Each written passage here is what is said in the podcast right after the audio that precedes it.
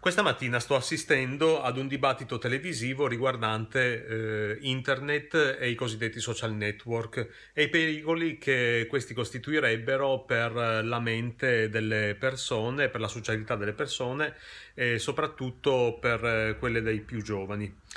Uh, questo dibattito mi sembra sinceramente del tutto assurdo per un semplice motivo. Nasconde, eh, come ogni dibattito riguardante nu- le nuove tecnologie, un sottofondo di luddismo, uh, cioè di desiderio di um, contrastare l- la diffusione delle tecnologie di cui non possiamo non tener conto. Per un semplice motivo, ogni sviluppo tecnologico dell'umanità ha eh, provocato questo genere di dibattiti. Basti pensare che all'epoca di Platone, eh, che fu uno dei più grandi scrittori dell'antichità, tant'è vero che eh, è l'unico filosofo del quale ci siano pervenuti tutti i suoi dialoghi, Platone stesso riservava i principi più alti della sua filosofia alle cosiddette dottrine non scritte, uh, cioè eh, pensava che la scrittura fosse adatta per trasmettere i contenuti meno importanti.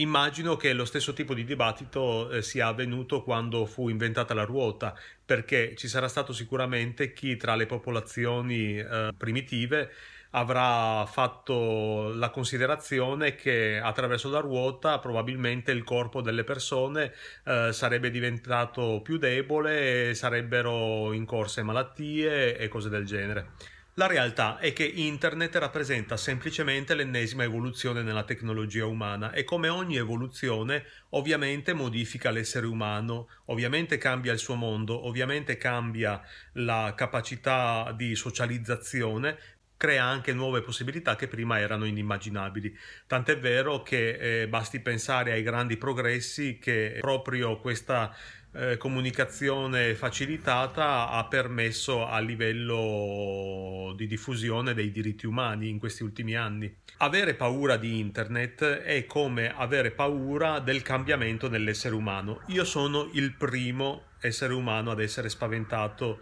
eh, dai cambiamenti. Fosse per me, io vivrei in un eterno fine Ottocento nel quale ci sono grandi compositori, grandi pittori, grandi scrittori e la tecnologia è soltanto in via di sviluppo ed è ancora distante dall'apparire come una minaccia.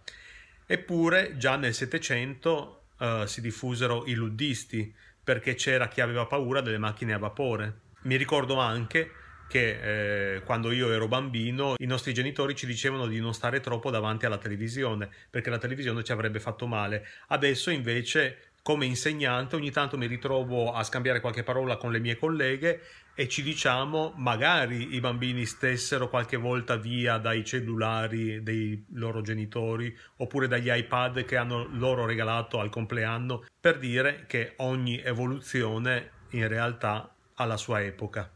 Le cose vanno semplicemente viste in prospettiva. Dalla totale naturalità l'essere umano è passato alla caverna, dalla caverna è passato alle case e ai libri, dai libri l'essere umano adesso sta passando al digitale e quindi al cloud, alla totale immaterialità e all'interno dell'evoluzione dell'essere umano, quindi anziché combatterla andrebbe accettata e andrebbero capiti i modi in cui la cosa possa essere integrata e abbracciata limitando al massimo i danni. Però voglio ricordare che ogni evoluzione tecnologica ha avuto i suoi danni, perché sicuramente il libro ha provocato un calo della memoria delle persone e un calo anche della capacità visiva delle persone e anche una stanzializzazione, cioè il corpo dell'essere umano è diventato più fragile proprio a causa della maggior cultura. Così come la televisione, soprattutto la televisione commerciale, ha sicuramente provocato un abbassamento del livello culturale medio della popolazione, e così come il digitale sta sicuramente modificando la socialità delle persone, per cui ogni emozione viene filtrata attraverso questo strumento. La cosa importante allora è imparare ad usarlo nel modo più responsabile possibile.